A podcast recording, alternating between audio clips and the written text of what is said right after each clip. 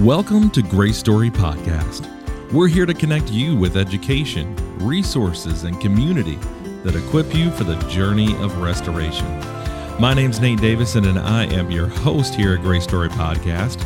Thank you for joining us for another episode, this one entitled, How to Argue Like a Christian. I hope that piqued your interest and you've joined in just to find out what it's all about. There seems to be so much going on in our world, in our communities, in our personal lives that causes conflict. Certainly there's things that we have to talk about, or maybe we don't want to talk about in order to avoid conflict. Any way you look at it, this is definitely a topic that people have questions about. It's something that's in their lives right now that they're going to have to deal with. Arguments. I did a quick Google search looking at how to argue and some of those things that autofill for you at the end on your search bar were how to argue with a cat. I guess there's some book somebody wrote. How to argue effectively. How to argue with a narcissist. How to argue and win every time. How to argue in a relationship. And how to argue without crying. I don't know, maybe that last one was you, where it's just like the last thing you want to do is get in any sort of conflict because, my goodness, I'm just going to start crying because this is terrible. There's so many questions out there about conflict. Then there's others, it seems like all they're doing is searching out conflict, searching out ways to get their opinion or out there or persuade others about what the right thing is that they should be doing and why can't people just see it that way. This is true in the secular world. This is true in the church. So we want to talk today with our guest, Daryl Stetler, about how to argue like a Christian. What does it look like to be Christ-like in an argument? This is certainly something that I personally have been working on.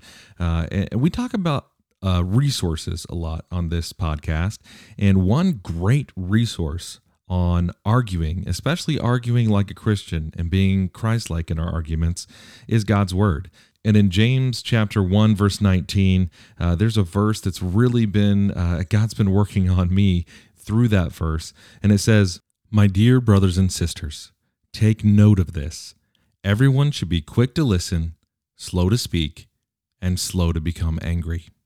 And that has been a challenge for me as I approach arguments, to be as quick to listen as I can, slow to actually speak, try to understand the other person, and then slow to become angry and infuse my own emotions into it. That, along with a lot of the resources that Daryl mentions in this episode and the insight that he gives us in this episode has been a catalyst for me working on the way that I approach arguments, whether it's with my wife, my kids, my friends, or those I meet out and about. I want to be Christ-like, and so I am preparing myself to better approach those arguments so that I can represent Christ like he wants me to. Our guest today is Daryl Stetler. He is a father of 7, a husband, and a pastor of the Oklahoma City Bible Methodist Church out in Oklahoma. He has a passion for helping small churches and busy pastors, getting them discipleship resources and practical tools that help to train and retain new Christians. He has a lot of free resources to check out at newstartdiscipleship.com, including a 50-day Bible reading plan, 40 Days of Holiness, a 40-day Bible study on God's holiness, 9 lessons on defending the faith, all sorts of things over there. We're going to put a link in the show notes for you, and he's going to talk about some of his resources a little bit more in the show. So let's go to our conversation right now with Daryl Stetler. All right, we have Daryl Stetler here on Gray Story Podcast. Daryl, how are you doing out there in Oklahoma? It is hot and flat. We are. It's 172 degrees today. At least I think that was how hot it was. So no, we're doing well. We're doing well. It's summertime all over the place. So we're doing great. Well, over here in the Midwest, we think it's bad when we hit 95, so we've been suffering as well. I've had to water my grass a few times, so it's been rough. Now, Before let me interrupt you and just ask real quick, because the Midwest, I live in Oklahoma, and this is something that people who live back east, we refer to where you live as back east. And so the reason I wonder about people who call Ohio the Midwest are like, I don't think they've looked at a map since about 1850. Maybe. So we're the Midwest. You guys are the East. Well, over here, we name our states very, we're very pompous with it. The heart of it all, crossroads of America here in Indiana. So, I mean, you're in a flyover state. I don't know what to tell you. Of course, Indiana, I guess. Depends on where you are. Right. It's always better somewhere else. Before we get into our questions today, I flagged this in the last episode and told people we're going to be talking about how to argue like a Christian. So we'll see why people tuned in, whether that's how to get your point across better than the other person. Are we doing strategies? How to yell better?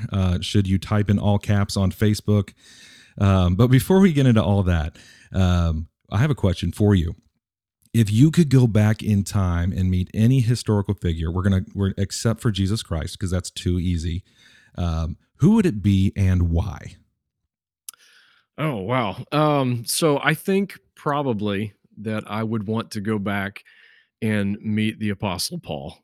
Just the passion, the strategy, I know that he would probably frustrate me sometimes, but, I think that I would dearly love to sit down and get some more stories. And so someday I will meet him and look forward to that. But I think that's probably where I would go with it. Just incredible strategy and passionate guy for the kingdom. I'd love to talk to him. So that's an interesting answer. And I usually don't have a follow-up answer for the intro question, but why would he frustrate you? Is it the all things are lawful, the liberty, what would be frustrating about meeting Paul? No, I think that personality, strong personality. I am not always right, but I'm never in doubt. And Paul is, I think, probably the same way. So it's he's a strong personality, and you see that in conflicts with Barnabas and his there's just no quit in Paul. What all the stuff he went through and imprisonment and shipwrecks and beatings and working day and night and all, and the pressure of all of it, conflict all over the place, but there's just no quit in the guy. And I think just that strength of personality is not a bad thing, but it can be frustrating sometimes. I think I would probably run into him eventually. Well, you bring up a good segue here, because conflict and conflict resolution, and even your answer to that, you might have a few people that would, if you made it a Facebook post or on Twitter, they'd be like, well, I don't know. I read the book over here. Or, have you looked at the context of Acts chapter, blah, blah, blah? Everybody's got an opinion, and arguments, headbutting arises. I guess just jumping in at the top, is it Christ-like to have an argument? Can you, as our title says, have a Christian argument? Is that possible? I do think it is. When you say, is it possible to have Christ-like conflict? There's no question that Jesus, I mean, not to drop names, but Jesus had conflict. I mean, the idea, kind of this fairy tale Christianity, unicorns and rainbows, where the Christian life means you don't have to fight and you don't have to disagree, is just not accurate at all. Jesus didn't have perfect relationships, because one of the two parts of each of the relationships he was in, half of every relationship he was in was not perfect. And so people were misunderstanding him, and people were arguing with him, and people, even his own disciples, were frustrated with him sometimes. And so definitely it is possible to be Christ-like, be in conflict, and still be able to keep a sweet spirit and be exactly what God wants you to be in the middle of conflict. Jesus was. So, and that points to some of those things that make us likened in the image of God that he's made us. And that includes the emotions. God has emotions. We as beings have emotions.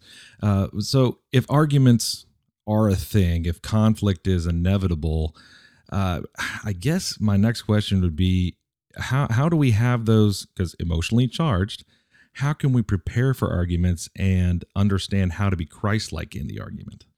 I just finished reading the other day John Wesley's sermon, The Catholic Spirit. And riveting. That sounds riveting. Yes. So the word Catholic, thank you. The word Catholic there is not referring to the Roman Catholic Church. It's referring to the universal church. The word Catholic used to mean universal. It still does, but most people don't think of it that way. So the universal spirit, meaning like a broadness of spirit, a broadness of love. And he says in that sermon, of course, John Wesley was frequently in conflict, was often debating in the public square, was often disagreed with, and was shut out of churches and all of that. And at one point was dragged by his hair through the streets of a town by a mob. Wow. One time he was shut out of churches, and he went and preached a sermon on his father's tombstone. He said, "They cannot stop me from preaching on my father's tombstone." So the stories of people like this, they help us. He wrote this sermon, Catholic Spirit, and he said, if we do not think alike, may we not love alike. So I think the foundational idea is that we ought to be loving and have a love for everyone that we interact with, even those that we disagree with. And love doesn't always look squishy and warm fuzzies. Sometimes it just means doing what is best for that person. In fact, I would say that's fundamentally is a commitment to the best interest of the other person.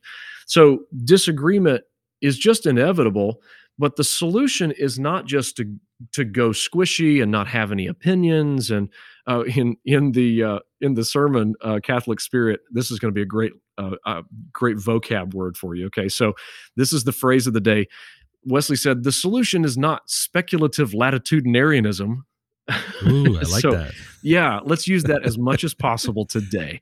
So speculative latitudinarianism. Latitudinarianism. Okay. That's correct. So the idea is that, I don't know, everything goes. That's the idea. Well, it's, all opinions are true. He said, that's not the solution.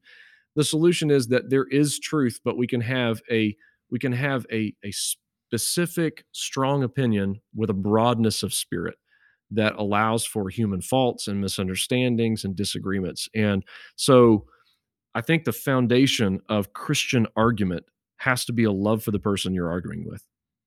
If you don't care about them in any kind of way, if all you care about is being right, they'll never see the glory of Christ in you, because ultimately holiness and Christ-likeness is bound up in the love that we have for God and man.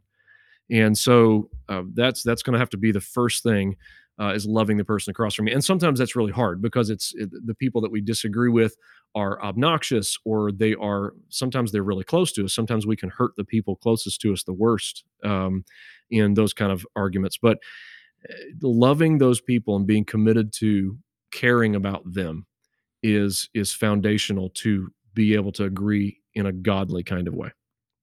Well, it's not lost on me that there's been probably enough experience for each one of our listeners over the last couple of years, that each person probably has a moment in time on varying levels of relationship status of an argument that was had in person or via social media, via text, private message, whatever it may be.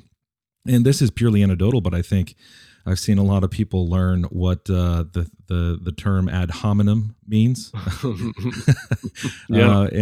Personal attacks, we're just geared up for it. We're ready for these things. We had somebody send in a question that they wanted to have answered on a podcast, and I think it definitely applies here. This is not one of the ones I sent you, so off the cuff here, but they said, a question I would love to have asked: how do you handle arguments from a mental health perspective? If someone is using harsh language and maybe even directly attacking you, what mindset are you using in that moment to handle the stress and the emotions that naturally come with it? So I'm geared up. I understand I need to show the love of Christ to someone else, but they're not showing it to me. And I know, turn the other cheek, but this is baloney. And I need to make sure that how do you prepare for that emotional moment that's going to well up inside of you from a mental health perspective?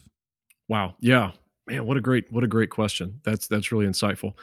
I think you have to say for two or three techniques or preparations, if you will, for those kind of conversations that you know are going to be hard, and the other person's not going to be exactly what you would like them to be, and they're not going to agree with you.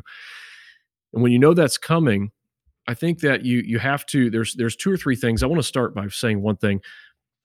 The long-term prep is important. You have to do short-term prep for an argument like that, where you want to have okay, I'm taking a deep breath here. I'm realizing that I'm not going to get agreement, and that's not, I'm not going to escape from this without them saying something nasty.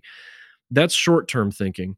But let me just say, in today's strongly divided world, and in today's just where everything is ugly and people are frustrated and angry, I think that the long-term solution is discipleship. The long-term solution to this sort of problem is discipleship, and we need to realize that everything is discipleship. Social media, that's discipleship. Listening to talk radio or reading the news or your favorite news website, that's discipleship. Cable news is discipleship. Everything is discipling you one direction or another. And if the inputs that you have to your spirit and your mind are not healthy emotionally, you will not be healthy in the output. It's not going to happen. And so to find that place of mental health in an argument, a discussion like that, you're going to have a long-term solution of saying, okay, I'm going to make sure that the inputs that I have are appropriate and right, and that they are good and true and trustworthy, and all those Philippians 4:8 things, the inputs I have are that kind of inputs, because that's the long-term prep for one of those. So, because we're not going to suddenly stop having these conversations. So for the 1-2 years from now, you can start getting ready right now by deciding what kind of inputs and what kind of, if I'm continually taking in vitriol, it's going to produce a certain kind of output in my life. It will happen. And so I'm going to have to turn some of that down or turn some of it off and move forward with hearing the voice of God. And the second thing I would say is when you're, as far as short term, there's a term that I use. I call it knowing where your center is. And somebody told me one time, if you know where your center is, then you can't be pushed off balance. And we are wired up in mental health and in spirit, ultimately behind that spiritual health. We are wired up to expect and to long for, connection and approval and all of that. But we have to feed that. We have to get that for the sake of our mental health and our spiritual health. We have to get that from Christ. And if you know where your center is, and you know you are loved, and you know you are being made whole, and you know that you are approved of in the highest places of the universe, then you don't have to come back. It doesn't have to push you off center when somebody bumps you. It doesn't have to push you off balance. And so that's, to me, is super crucial. And we can talk about the last one later, but one other thing that I would tell people is when you've got to have a hard conversation, to have some techniques, some techniques that will help you process through those kind of difficult things. We can talk about those whenever you're ready. But long-term prep is discipleship, and then know where your center is. Well, I'm hearing a few things. One, the inverse of what you're talking about, too, is if I can be discipled by information or things people put out on social media or talk shows, then I, as a Christ follower, should be careful about what I am putting out that can disciple others or lead them in a direction one way or another. Yeah. Especially if I have some level of, whether that's just from age, there's people younger than me looking up to me. I don't want to think I'm that old, but I'm 34 now. My toddler says I'm ancient because I have two digits in my age. There's people looking up to me to know how to interact and what way to go. And then also you touched on it, the Trinity, the community that's in the Trinity is also in us as well. That need for community. Man, we talked about it a lot in the last episode with Joseph Reed, as he was talking about mental health and the importance of community as one of his tools moving forward in his journey of restoration. Let's go right to what you're talking about, though, and I'll phrase it with a question for you. You know, how do I become more comfortable with those questions that require honesty and conflict resolution? And then what are the tools I can use within those moments? Sure. So to become more comfortable with conflict, you have to change your view of it. A lot of times you have to come to the conclusion that it isn't the end of the world, or that it's not, that it isn't itself. It can be healthy. So I would just start by saying avoiding healthy conflict is unhealthy. So as I'm hearing that, I'm betting a lot of people are. That's great to say, Daryl. Yeah, I'm sure. I hate conflict. I avoid it at all costs. It makes me feel anxiety. I would rather live in a hole. When those pictures pop up on Facebook of would you live in a cabin without internet for a year for $1 million, I'm the first person to sign up.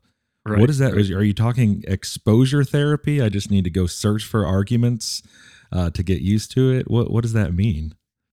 So I think that changing our mindset toward it. Let me just mention a book here that would be maybe useful for people. Something that is particularly it just deals with this conflict issue. It does it from a kind of a business corporate sort of standpoint, but I think it's a helpful resource nonetheless.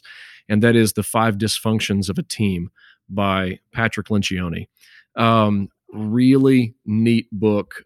Some of it's presented in kind of a parable story form. A lot of the content is, and so it's not just a book of propositional logic out there somewhere, but it's a really helpful way of looking at and framing conflict so that we understand that we're going to have to go ahead and process through the emotions. I sometimes my wife and I call it taking out the trash. The truth is that every home generates trash, and every relationship generates unresolved issues. Unresolved feelings, unresolved hurts, things that I said that they didn't understand or they took wrong. Every relationship generates that. It's just as natural as trash piling up in the trash can. And so there has to be a routine where you take that out. And that's conflict because it's smelly and it's nasty and it's fallen over the side and you got to push it down and you got to bag it up. But you know what we did in our home, I don't know about you guys, but what we did in our home with the trash problem is we have a system for it. We have a trash can. It's this great, because I've got 7 kids and a wife, it's this great 33-gallon, stainless steel trash can over here. We don't do the little 13-gallon. That's for weaklings. So it's we have this system, and it's amazing. It's one place where we know to put the trash, and then we have a kid son that takes it out, and we've got trash cans outside, and once a week the trash truck comes by and scoops it up and takes it with them. Because we know it's going to happen, we have to come up with a way to deal with it in a sanitary way. In a lot of ways, that's kind of a metaphor for dealing with conflict within relationships. That trash is going to build up because you have a relationship. There's going to be byproduct. And so you're going to have to figure out a system for regularly picking that up and carrying it outside so that you don't just dump that casserole into on the floor right here and we'll pick it up later. That's not going to work. So avoiding healthy conflict is itself unhealthy. And you just have to decide that you're going to move toward it and look at it, reframe it as a taking out of the trash. That's to me is the most helpful mental frame for that. So, and then I forget the rest of the question you just asked. Well, I'm just over here going back to my childhood because that was my job growing up. I was not good at it. If you'd think there was something simple that you couldn't be bad at, but I ripped a few bags on the way to the dumpster there at my alma mater, GBS, and there's so many trash cans in the house. Anyways, but enough about my failures. Moving towards as we're becoming more comfortable or we might not, but understanding that it's a necessary thing in relationships. What are some tools I can put in my tool bag for a little later on when I know this conflict is going to arise for the relationships that I want to care for? Yeah, fantastic. Okay, so there's techniques that you can use. Sometimes we need to remember, first of all, that to watch our nonverbals. Okay, so this is really, if you're on Facebook, that's one of the reasons why Facebook and Twitter and texting and things like that is not a good way to resolve conflict. There are techniques you can use there too, but it's not a good one because nonverbals are not present. Not really.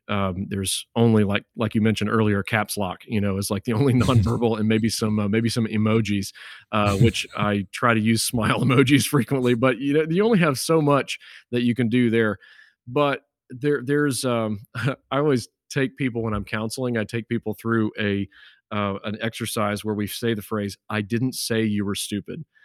And then we emphasize a different word. We keep repeating it and emphasize a different word each time. And the emotional subtext, the unspoken words, change with everyone. I didn't say you were stupid. Well, the emotional subtext is somebody else said it, right? I didn't say you were stupid. I'm angry. I'm denying. I didn't say you were stupid, right? Well, the emotional subtext there is clearly like, well, I thought it, So the bottom line is we actually say a lot of things that we don't say. And so we need to figure out how to make sure that we are doing that well. And so watch your nonverbals, be aware of them, smile, slow down, be open in your posture. All of those, there's a lot of nonverbal stuff that can be done there. Additionally, there's another part of nonverbals that is tone of voice. My wife knows this. She will know when I'm in conflict on the phone, because as a pastor, believe it or not, sometimes people call you and they're not happy. So she will know when I'm in conflict on the phone because she will laugh. We use this phrase that I got from the book called Never Split the Difference by Chris Voss. He used to be the chief negotiator, hostage negotiator for the FBI. And so he wrote a book on negotiation. And he talks about what he calls the late night DJ voice, which you have, by the way. I have a set of I have the vocal envy whenever Nate Davison opens his mouth. But so the late night DJ voice, he brings it down on purpose. And the way it's said and the way it's spoken, not in a condescending way, but in an approachable way, and not trying to do anything strange, just speaking kindly. All right. So those are nonverbals too. Okay. So watch nonverbals. That's one technique. Well, with that, that's something. So as a nurse, we are trained to de-escalate situations. And that is one of the tools that we use instead of matching tone. Certainly have your safety, have yourself at the door ready to escape. But one of the tools you can use is as they are yelling at you, you just start to talk quieter and quieter. And they inevitably have to lower themselves in order to hear what you're saying. And if they don't move towards hearing what you're saying, then you're not going to communicate, and you realize that, and you move towards something with a needle that goes into a hip, and that helps the situation. But barring being able to stick a needle into a hip, what's that next tool that we can use in real life situations? So if you know that you're in that situation where you're going to need a needle, and you can't use one in your family, weirdly enough, there's laws and stuff. It's frowned upon. Yeah. It is frowned upon. So if you know something's going to be needed, one way that you can do that is what I call a timeout. Now, a timeout is very different from stonewalling. Stonewalling is unhealthy, where you just shut down and you're like, okay, fine, whatever. There's that just like curt, brief replies or no reply. And just like you turn away, and you can tell when somebody's stonewalling. They walk out of the house, they go for leave and whatever. They're not looking, and they're not caring, they're not moving toward or allowing the conflict to happen because they've built a stone wall. Taking a timeout is not that.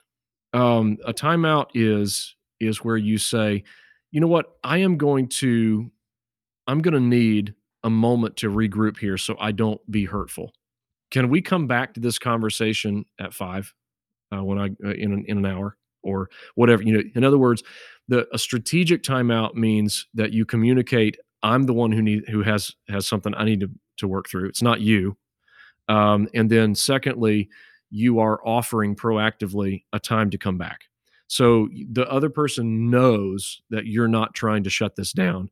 You're saying, I'm going to need to come back to this. And obviously they could continue screaming or whatever, but then there's other issues that you have to work through there. And so, but that is a way in which you can prevent escalation. Escalation is that thing where I'm going to one up you and you're going to one up me. And then I one up you.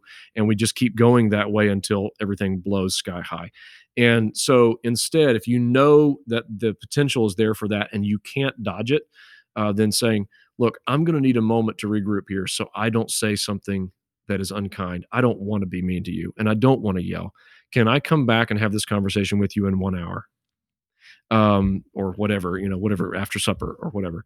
I really want to solve this, but I can't do it right now. So that's one way that you can try to find a way to step back.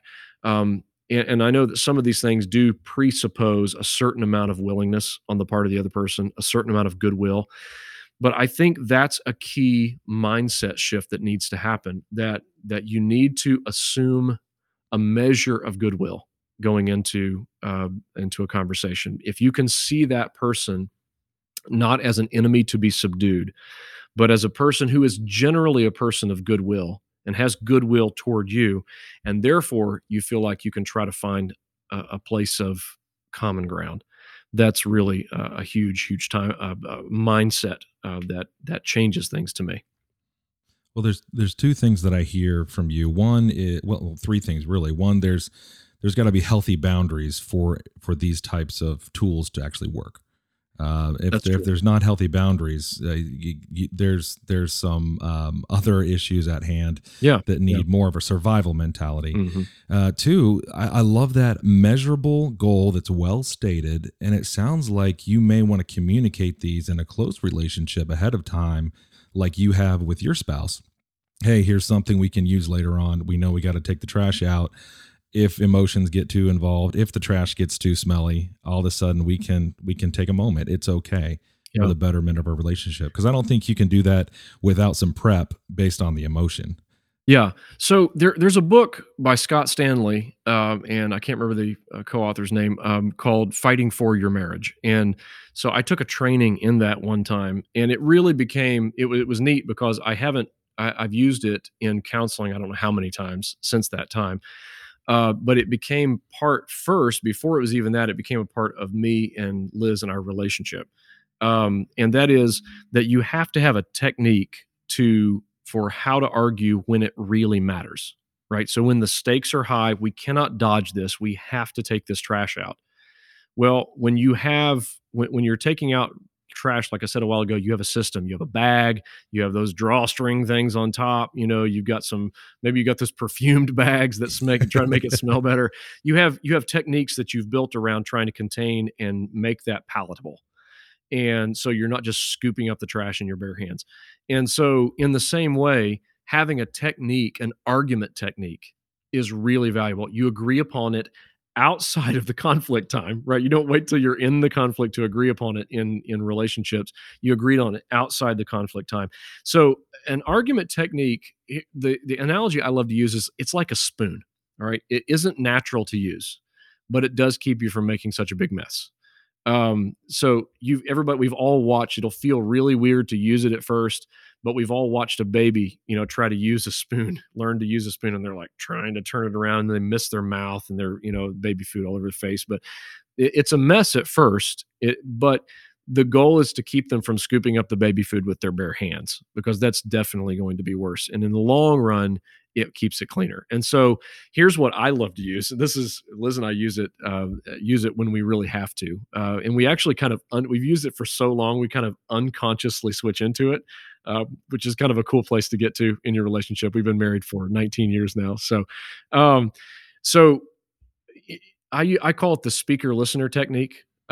So the speaker listener technique is basically this. It is that one person has the floor. And at the beginning, we actually had an item that we had. We held it. You had a talking stick? You know the idea, right? That's the idea. So you hold something, or now we don't. But at that time, we had something, and we literally would pass it back and forth. I have the floor, and my job when I have the floor is to try to communicate as clearly as possible what my position is and why I'm frustrated and how I'm feeling. So we would use for that, we would use what we call XYZ statements or feeling statements, which is kind of a common technique. It's formulated like this. I feel X when you Y because Z. So I feel X when you Y because Z. So I feel frustrated when you don't want to go to my parents because, whatever. And I'm just making that up because my wife loves to go to my parents' house, I should probably say. That's actually true. And so I'm just making that up from many times of counseling couples. But I feel frustrated when you speak that way, or you do that thing with your eyes and you roll them around in your head, because it makes me feel undervalued. It makes me feel belittled and like you don't care. I mean, you don't think I'm an amazing husband. So you get the idea. So when you use that, so her job then is to listen well enough that she can reflect back to me what I said, rephrasing it appropriately however she wants to. So I hear you saying, and that's the key phrase for the listener. So the key phrase for the speaker is, I feel X when you Y because Z. And the key phrase for the listener is, I hear you saying, and then they paraphrase back to you. And then you can either tweak that or you can say, yeah, that's it. The goal is to keep the temperature down. It keeps away what John Gottman calls the 4 horsemen of divorce, stonewalling and escalation and all the 4 things that I'll let people go look that up themselves. But it keeps those things in check. And so it's just a tool. It's a boundary for a conversation. If somebody doesn't allow those boundaries to happen, then you need to rethink things completely. There needs to be outside intervention at some point, whether it's police or a counselor or a third party that can arbitrate in some kind of way. So those are the kind of boundaries that I think are particularly helpful with face-to-face arguments. Well, I want to shift just a little bit to maybe someone who is thinking about a Facebook argument, or they've had a conflict with a friend. Maybe they've had someone in their own church where they're split on maybe not just the color of the carpet, but something that's in Scripture that they feel is foundational, or politics, or sure. Yeah, COVID-19, or masks, or like, man, we've had so many things this year, huh? So I guess I'd phrase, and I don't know exactly where I'm going with this, but should I enter some of these conversations with the expectation that I am going to win, and I am going to save the world, and I am going to win them to my side?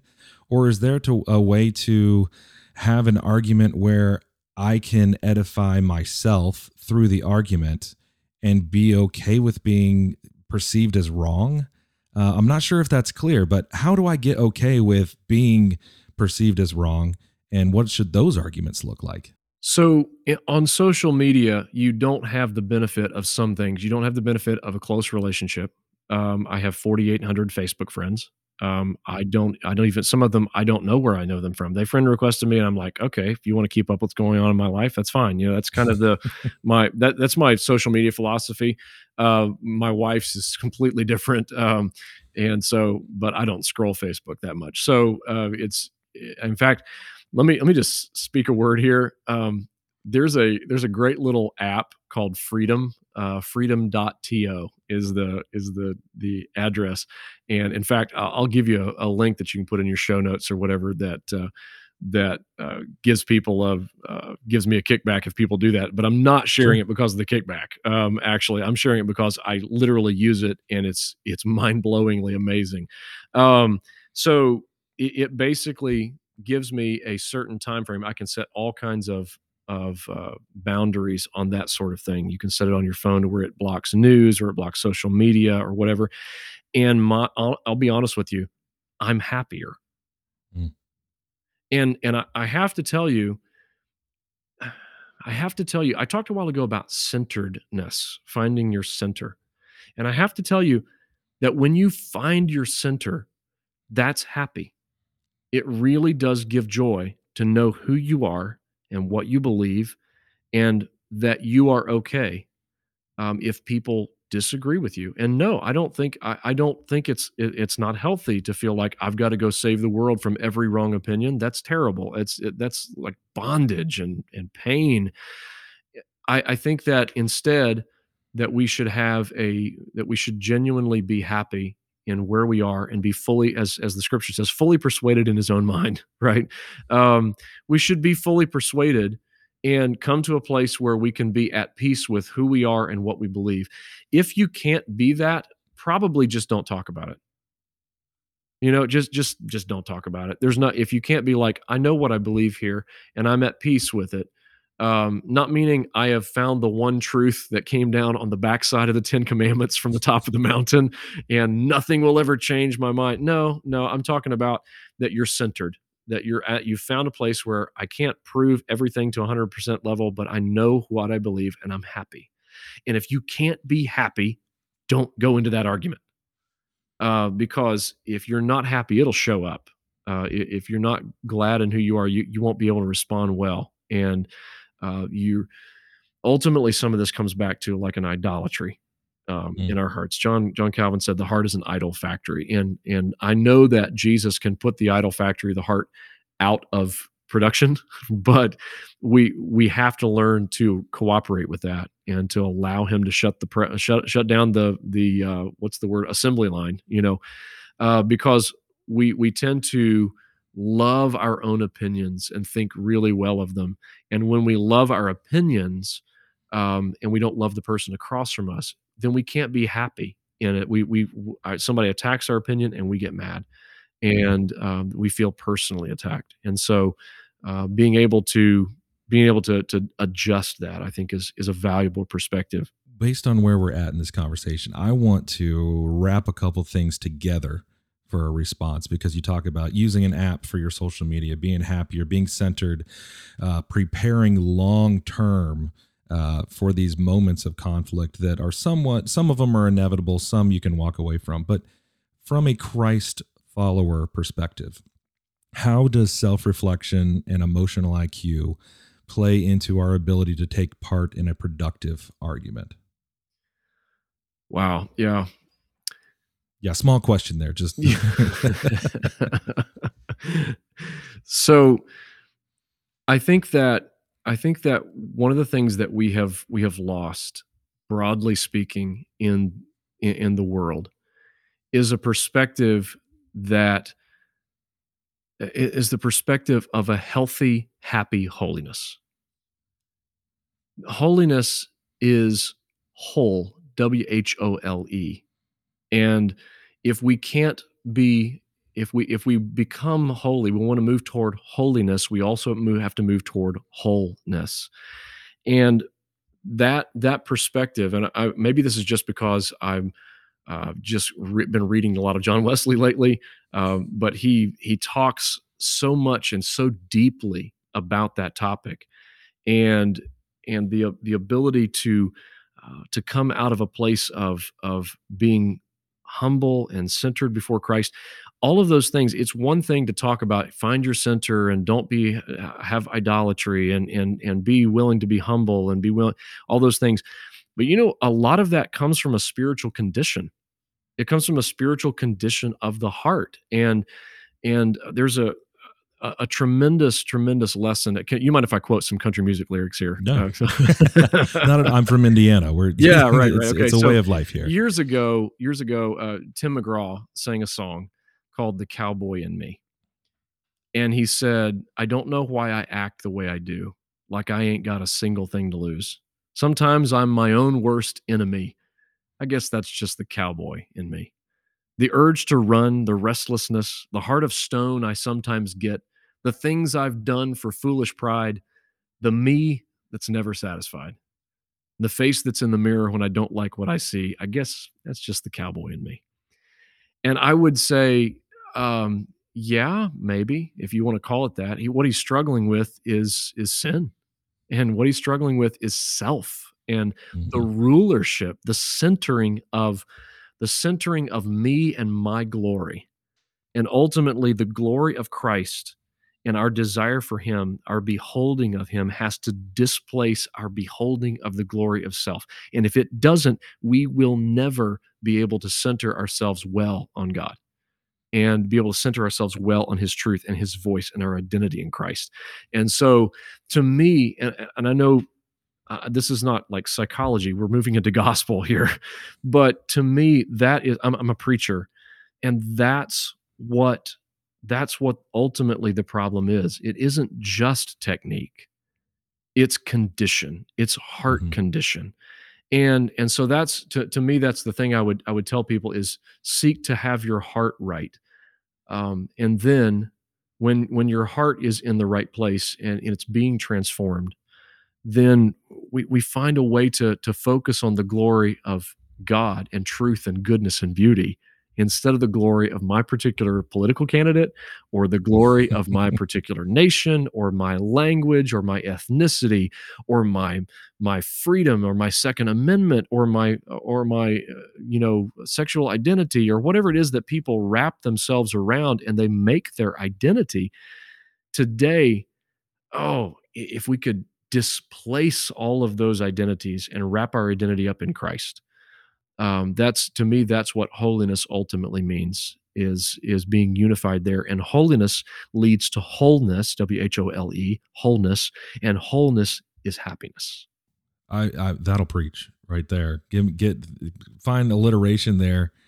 I'm not hearing you say don't argue. I'm not hearing you say don't touch on hard topics. Sure. I'm hearing you say get your heart right, be centered, be happy, be secure in your identity that is in Christ as we are image bearers of our God. Yes. And then go out with love and interact with other people, not forsaking the unity that we all need. Exactly. Yeah. Wow. You just gave me my soundbite for the the advertisement for this. With that though, I wanted to make sure I get this question in because we talk about all the things to do right, the things that you can do right. As Christians in arguments in whatever area we're in, what are some of those common pitfalls that we might go into, and how can we avoid them? So, common pitfalls in arguments for Christians can be over spiritualizing my own opinion. Sometimes can be a significant one. In other words, we don't have a humility and a recognition that our minds don't always think exactly right. And so we can over spiritualize my own opinion and be like, well, mine is the only correct one. There is only one opinion on this situation that God approves of. And I don't think that, I'm not talking about going back to speculative latitudinarianism, but I am saying that to be able to say, I know my opinion, I know what I believe, but I haven't decided that only Christians, that this is the only thing that a Christian can believe. Obviously, there are some things that are like that. They're tier one truth, okay? The Trinity and the deity of Christ and all of those kinds of things. And sin is not okay, and all those kinds of things. But there's a lot of issues that are not that level. They just aren't. And so we have to be willing to back off on those things and recognize when our opinion may not be the only spiritual one. And so that's, I frequently see Christians fall into that one. And then it becomes ad hominem really fast, because if you don't agree with me, that means you're not as spiritual as I am. That means you're not a Christian, blah, blah, blah.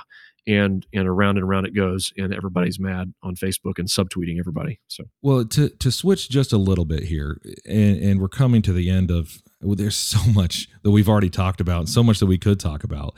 But let me ask you this question as we're coming towards the end. When you're in the middle of a conflict, whatever that may be, and it's seemingly unproductive or overwhelming, and you may not be able to use that tool of putting a pause on it and coming back at 5 p.m. Can you just walk away? And if so, how do you walk away, preserving the relationship and making sure that the other person feels the love of Christ as you move away from that conflict? Yeah, I do think that you can walk away, and it's sometimes is really genuinely appropriate to do that. The book 7 Habits of Highly Effective People, Stephen Covey talks about win-win or no deal. So we don't do win-lose or lose-win. We only do win-win. And if we can't do win-win, then we do no deal, and we do it gladly and walk away. But I think that if you have to walk away in the age of social media, if you must walk away, do it kindly and do it with just reaching out to that person and affirming their value at the same time that you walk in the other direction. You know, I wish you all of God's best is a phrase that I use frequently because I mean it. Like sometimes I think that all God's best means that they will change their mind, but I really genuinely want all of God's best for that person. And so I don't wish them pain or suffering or any of those things. I wish them all of God's best. And so to be able to do that and walk away with a good attitude, affirming that person's value and affirming that you want what is best for them, I think is what's within a spirit of love. And as I quoted John Wesley earlier, if we cannot think alike, may we not love alike? And that's I think the solution is to be willing to say, look, I love you, and I care about you. I want the best for you. I can't do this. I won't do this kind of conflict. It's unhealthy, unproductive, angry. I won't do that. But I do love you, and I will wish you all the best, and I'll always speak well of you. Wow. There's so many things in here that you've touched on amazingly, just like you just did. And I do have one more question for you, but before we get to that last question, I know you've been working on something that I've seen around, speaking of social media, around Facebook and Twitter, a project you've been working on. Can you tell us a little bit about that project? Sure. So I do discipleship resources, and for local churches and for individuals as well. So I have something that I recently did. I looked around, and I'm from a Wesleyan Arminian background, like you, and looked around, and I realized that a lot of the resources about holiness, growing in holiness and Christ-likeness and sanctification, that process, I realized that a lot of the resources that I would point people to were written not in the last 20 years, and some of them not in the last 50 years. And I was like, you know what? There needs to be somebody who will create a new kind of resource. So I actually did. I created a resource for my church, and then I thought, you know, I'll pass this on to other people. So I call it 40 Days of Holiness, and you can actually find it at. I'm sure this will be in show notes, but absolutely. You can find it if you are interested as getting it as an individual. You can find it at challenge.40daysofholiness.com. So I just call it the 40 Days of Holiness Challenge. So challenge.40daysofholiness.com will take you to a page where you can see the details on that and learn a bit more about it. But it's basically a 40-day devotional journey that builds a theology of holiness, what it means to be holy, how God is holy, what are the limits on holiness, and how do I become holy, and what does it mean in practical real life. And so I'm getting a ton of feedback from a lot of people that it's really been helpful to them to understand. Some people, for the first time, they just kind of grew up confused about what all of that meant, and they're not sure how to be holy. And so I get a lot of feedback. I've got churches that are actually taking their whole church through it, which people can do at sales.40daysofholiness.com if they want to. If there's a pastor listening to this, you can check it out. Anyway, I would love to have people stop by and take a greater look at that. It's kind of digging into how God changes our heart and restores the image of God in us. Well, here our motto, we say it at the beginning of every podcast, connecting people with education, resources, and community. This is education and resources in one that we from what I've seen of it, very readable as well, just very easy. It's multimedia, so it's not just you're reading something and contemplating in a dark room somewhere. Right. A lot of interaction on it as well. It is. It's a lot. There's a workbook with blanks to fill in, and there's a daily video that runs anywhere from like 7 to 12 minutes, like that sort of idea, and that teaches through some aspect of holiness. And then there's like meditation questions. There's a 5-minute guided prayer experience where there's quiet music in the background. I pray over that content. Basically, I take that day's concept and pray it back to the Lord for like 2 minutes. And then just the music continues for 3 more minutes. So you kind of like programs out your devotions a little bit. So if somebody wants to check it out, that'd be great. Well, if you need structure, if you need a resource, and if you want to learn more about God and his word, this is a great resource for you. So go ahead and check the show notes below or whatever app you're in. We'll make sure we have a link in there for you to head on over and check that out. All right, last question for you. I know we're running out of time, but I like to do this because so much comes out of these last few moments. But if there's one thing on this topic of conflict in Christianity, of loving one another, of arguing like a Christian, like a Christ follower, there's one thing that we've talked about today, something you want our listeners to really remember and reflect on, or an action item, whatever it may be, what would that be for Daryl Stetler? Wow, one thing to say.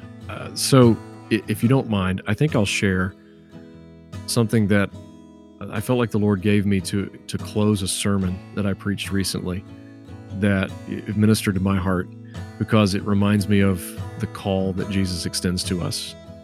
And this is what I said.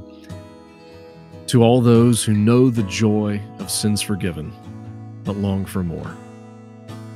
To all those who walk with Christ, but desire a deeper enjoyment of him. To all those that know that Christ is the rightful king, but know the pull of their own will against his. To all those who want a full cleansing from the idols of the heart, I extend a welcome in the name of Jesus, the mighty purifier of his people. Wow, that's a powerful invitation. So much in this, and so much for me to work on. I'm sure the listeners feel the same. Daryl, thank you so much for coming on Gray Story Podcast and sharing your experience, your expertise on this hard topic. Thanks for having me, Nate. God bless. What a great episode. I thoroughly enjoyed my conversation with Daryl Stetler. If you got something out of this, one of the best ways that you can show support for Gray Story Podcast is to share this conversation, this episode, with a friend. Send it through Messenger and a text or through social media. Share it to your page. Tell people about Gray Story Podcast so they can get in on these free resources, these great conversations that we're all taking a part of. If you haven't already, head on over to gracestoryministries.com, head to the conference section of that website and get your conference admission squared away. If you want to save 25% off of that, you can type in podcast 25 and save 25% off of your investment in conference all the way through November, which is when conference will be coming around. It's going to be here before we know it. We'll be back in 2 weeks with another great episode for you. We hope you'll share this podcast. Like I said, share with all your friends. Word of mouth is the best way for this podcast to continue to grow. So until next episode, don't give up. Keep moving forward. There is no us without you. So we hope you keep coming back and join us at conference. We'll see you in 2 weeks. Until then, we'll be praying for you.